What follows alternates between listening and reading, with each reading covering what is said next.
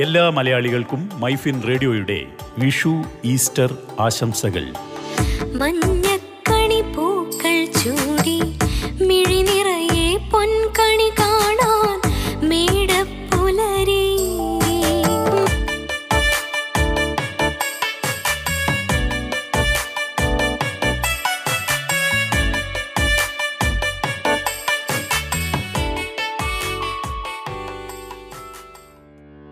Myfin Point stock market resource ഹെഡും portfolio management വിദഗ്ധനുമായ പ്രദീപ് ചന്ദ്രശേഖരൻ മണി ടോക്സിൽ നമ്മോടൊപ്പം ചേരുന്നു. Money Talks.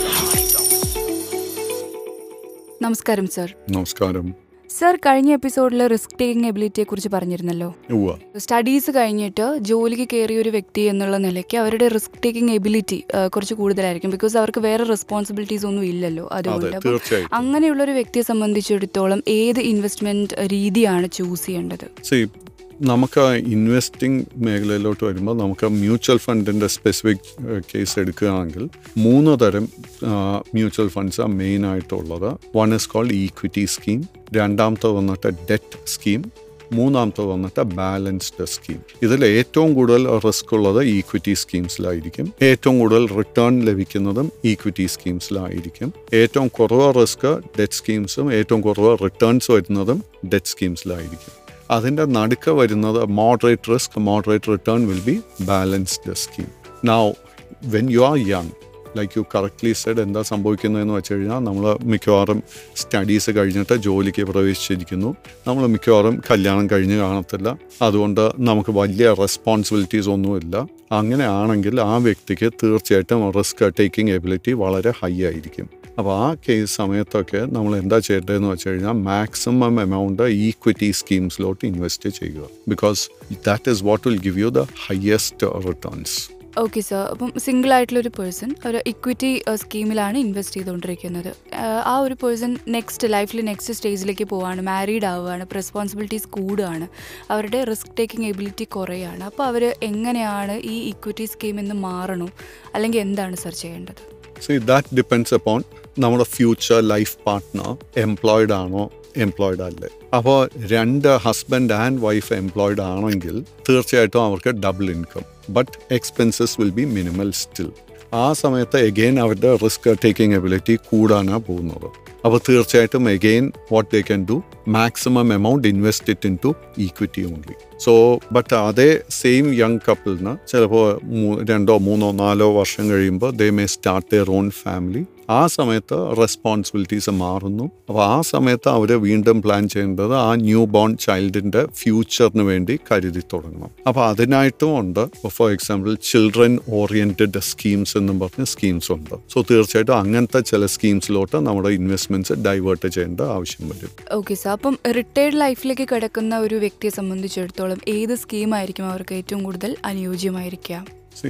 റിട്ടയർഡിന് മുൻപ് തന്നെ what I will say is that you know pre retirement എന്ന് പറയുന്ന ഒരു സ്റ്റേജ് ഉണ്ട്. ഫോർ എക്സാമ്പിൾ ഇപ്പോൾ മാൻസയുടെ കേസ് എടുത്തു കഴിഞ്ഞാൽ മാൻസ ഇന്ന് കോളേജ് ഒക്കെ കഴിഞ്ഞ് you have just become financially independent അപ്പോൾ മാൻസ് ഫൈനാൻഷ്യലി ഇൻഡിപെൻഡന്റ് ആകുമ്പോൾ എന്താ സംഭവിക്കുന്നതെന്ന് വെച്ച് കഴിഞ്ഞാൽ your parents don't have a financial responsibility towards you ചുരുക്കം പറഞ്ഞാൽ കഴിഞ്ഞ വർഷം വരെ മാൻസയുടെ പുറത്ത് പേരൻസ് ചെലവാക്കിക്കൊണ്ടിരുന്ന തുക ഇന്ന് അവർക്കൊരു സർപ്ലസ് ഇൻകമായിട്ട് മാറിയിരിക്കുന്നു. അപ്പോൾ ആ എമൗണ്ട് തീർച്ചയായിട്ടും അവർക്ക് ഇൻവെസ്റ്റ് ചെയ്യാം ഐഡിയലി എഗെയിൻ അവരുടെ ഒരു ഫൈനാൻഷ്യൽ റിസ്ക് ടേക്കിംഗ് എബിലിറ്റി അല്ലെങ്കിൽ അവർക്ക് എത്ര ഇൻകം ഏൺ ചെയ്യുന്നുണ്ട് അവർക്ക് വേറെ എന്തൊക്കെ കമ്മിറ്റ്മെന്റ്സ് ഉണ്ടെന്നൊക്കെ നോക്കിയിട്ട് വേണം അത് ചൂസ് ചെയ്യാൻ. ഇപ്പോൾ അവർക്ക് അങ്ങനത്തെ ഒരു എബിലിറ്റി ഉണ്ടെങ്കിൽ ഒരുപക്ഷെ അവർക്ക് ബാലൻസ്ഡ് സ്കീമിലോട്ട് കുറേ എമൗണ്ട് ഇൻവെസ്റ്റ് ചെയ്യാൻ പോസിബിൾ ആയിരിക്കും. നേരെ മറിച്ച് ഒരു വ്യക്തി റിട്ടയർ ചെയ്യുന്നു. റിട്ടയർ ചെയ്ത് കഴിയുമ്പോൾ നമുക്ക് ആക്റ്റീവായിട്ട് ഒരു ഇൻകം കിട്ടുന്നില്ല. ആ ഒരു സ്റ്റേജിൽ നമ്മൾ എന്താ ചെയ്യേണ്ടതെന്ന് വെച്ച് കഴിഞ്ഞാൽ ഈക്വിറ്റി അല്ലെങ്കിൽ ഈക്വിറ്റി ഓറിയന്റഡ് സ്കീംസിലോട്ടുള്ള നമ്മുടെ സർപ്ലസ് എമൗണ്ട്സ് കുറച്ച് തുടങ്ങുക. And more and more money will coming into debt only കാര്യം പിന്നീട് നമുക്ക് ശമ്പളമില്ല പിന്നീട് നമുക്കൊരു ബിസിനസ് ഇൻകം ഇല്ല. നമ്മൾ ഇത്രയും വർഷം ശേഖരിച്ചു വെച്ച തുകയിൽ നിന്ന് വേണം നമുക്ക് മുന്നോട്ടുള്ള ജീവിതം നയിക്കാനായിട്ട്. മണി ടോക്സ് സർ നമ്മൾ ഈ ബാങ്കിലൊക്കെ ഡെപ്പോസിറ്റ് ചെയ്യുന്ന സമയത്ത് നോമിനി ഉണ്ടാവുമല്ലോ. അപ്പം അവരുടെ ആ ഡെപ്പോസിറ്റ് ചെയ്ത വ്യക്തിയുടെ അഭാവത്തിൽ ആ ഒരു എമൗണ്ട് നോമിനിക്ക് കിട്ടുന്നുള്ളത്. അതേപോലെ തന്നെ ഇൻവെസ്റ്റ്മെന്റ് ചെയ്യുന്ന സമയത്ത് നമുക്ക് നോമിനീനെ വെക്കാനായിട്ട് സാധിക്കുക. എസ്പെഷ്യലി ഇപ്പോൾ റിട്ടയർഡ് ആയിട്ടുള്ള ഒരു പേഴ്സൺ ഒരു ഏജ്ഡ് ആയിട്ടുള്ള പേഴ്സൺ അവർ ഇതുപോലെ ഡെറ്റ് സ്കീം പോലെയുള്ള സ്കീംസിൽ ഇൻവെസ്റ്റ് ചെയ്തുകൊണ്ടിരിക്കുവാണ്. ഒരു എമൗണ്ട് അവരുടെ അടുത്ത് ഉണ്ട്. അപ്പം അവരുടെ ഒരു അഭാവം അവിടെ സംഭവിക്കുന്ന സമയത്ത് അല്ലെങ്കിൽ അവർ മരണപ്പെടുക തുടങ്ങിയിട്ടുള്ള കാര്യങ്ങളിൽ എങ്ങനെയാണ് ആ ഒരു എമൗണ്ട് ആർക്കാണ് കിട്ടുക? നമ്മൾ നമ്മളൊരു റിട്ടയർഡ് വ്യക്തിയെക്കുറിച്ച് മാത്രമല്ല സംസാരിക്കേണ്ടത്. നിർബന്ധപൂർവം നമ്മൾ എവിടെ ഇൻവെസ്റ്റ് ചെയ്തതാണെങ്കിലും അതായത് നമ്മളിപ്പോൾ ബാങ്ക് ഡെപ്പ ബാങ്ക് അക്കൗണ്ട് ഓപ്പൺ ചെയ്യുന്നു ഇൻഷുറൻസ് പോളിസി എടുക്കുന്നു മ്യൂച്വൽ ഫണ്ടിൽ ഇൻവെസ്റ്റ് ചെയ്യുന്നു അല്ലെങ്കിൽ ഷെയർ മാർക്കറ്റിൽ ഇൻവെസ്റ്റ് ചെയ്യുന്നുണ്ടെങ്കിൽ ആദ്യം നമ്മൾ ചെയ്യേണ്ടത് എപ്പോഴും ഒരു നോമിനിയെ നോമിനേറ്റ് ചെയ്യുക. നോമിനിയെ നോമിനേറ്റ് ചെയ്തു കഴിഞ്ഞാൽ ആ ഒരു ഇൻഡിവിജ്വലിന് എന്തെങ്കിലും സംഭവിച്ചു കഴിഞ്ഞാൽ അത് ഓട്ടോമാറ്റിക്കലി വലിയ നിയമ പ്രോബ്ലംസ് ഒന്നും ഇല്ലാതെ അടുത്ത തലമുറയ്ക്കോ അല്ലെങ്കിൽ whoever is the legal heir ആരാന്ന് വെച്ച് കഴിഞ്ഞാൽ അവർക്ക് എളുപ്പത്തിന് ആ അസറ്റ്സ് കൈമാറാൻ സാധിക്കും. നൗ മ്യൂച്വൽ ഫണ്ടിന്റെ കേസിൽ ഒരു വലിയ അഡ്വാന്റേജ് എന്താണെന്ന് വെച്ച് കഴിഞ്ഞാൽ ഒരു നോമിനി അല്ല you can have up to three nominees അപ്പോൾ ഒരു വ്യക്തിക്ക് മൂന്ന് മക്കൾ അല്ലെങ്കിൽ വൈഫ് ആൻഡ് ടു ചിൽഡ്രൻ ഉണ്ടെങ്കിൽ ഓരോ ഇൻഡിവിജ്വലിന് എത്ര നമ്മുടെ കൈവശമുള്ള മ്യൂച്വൽ ഫണ്ട് യൂണിറ്റ്സ് ആർക്ക് എത്ര പെർസെന്റേജ് പോകണം എന്ന് പോലും നമുക്ക് നോമിനേഷനിൽ നമുക്ക് നോമിനേറ്റ് ചെയ്യാൻ സാധിക്കും. ഓക്കെ സാർ അങ്ങനെയാണെങ്കിൽ ഇപ്പം ഓൾറെഡി ഡെറ്റ് സ്കീമിൽ ഇൻവെസ്റ്റ് ചെയ്തുകൊണ്ടിരിക്കുന്ന ഒരു വ്യക്തിയെ സംബന്ധിച്ചിടത്തോളം അദ്ദേഹത്തിന് ഇക്വിറ്റി സ്കീമിലോ അല്ലെങ്കിൽ ബാലൻസ്ഡ് സ്കീമിലോ ഇൻവെസ്റ്റ് ചെയ്യാനായിട്ട് സാധിക്കും.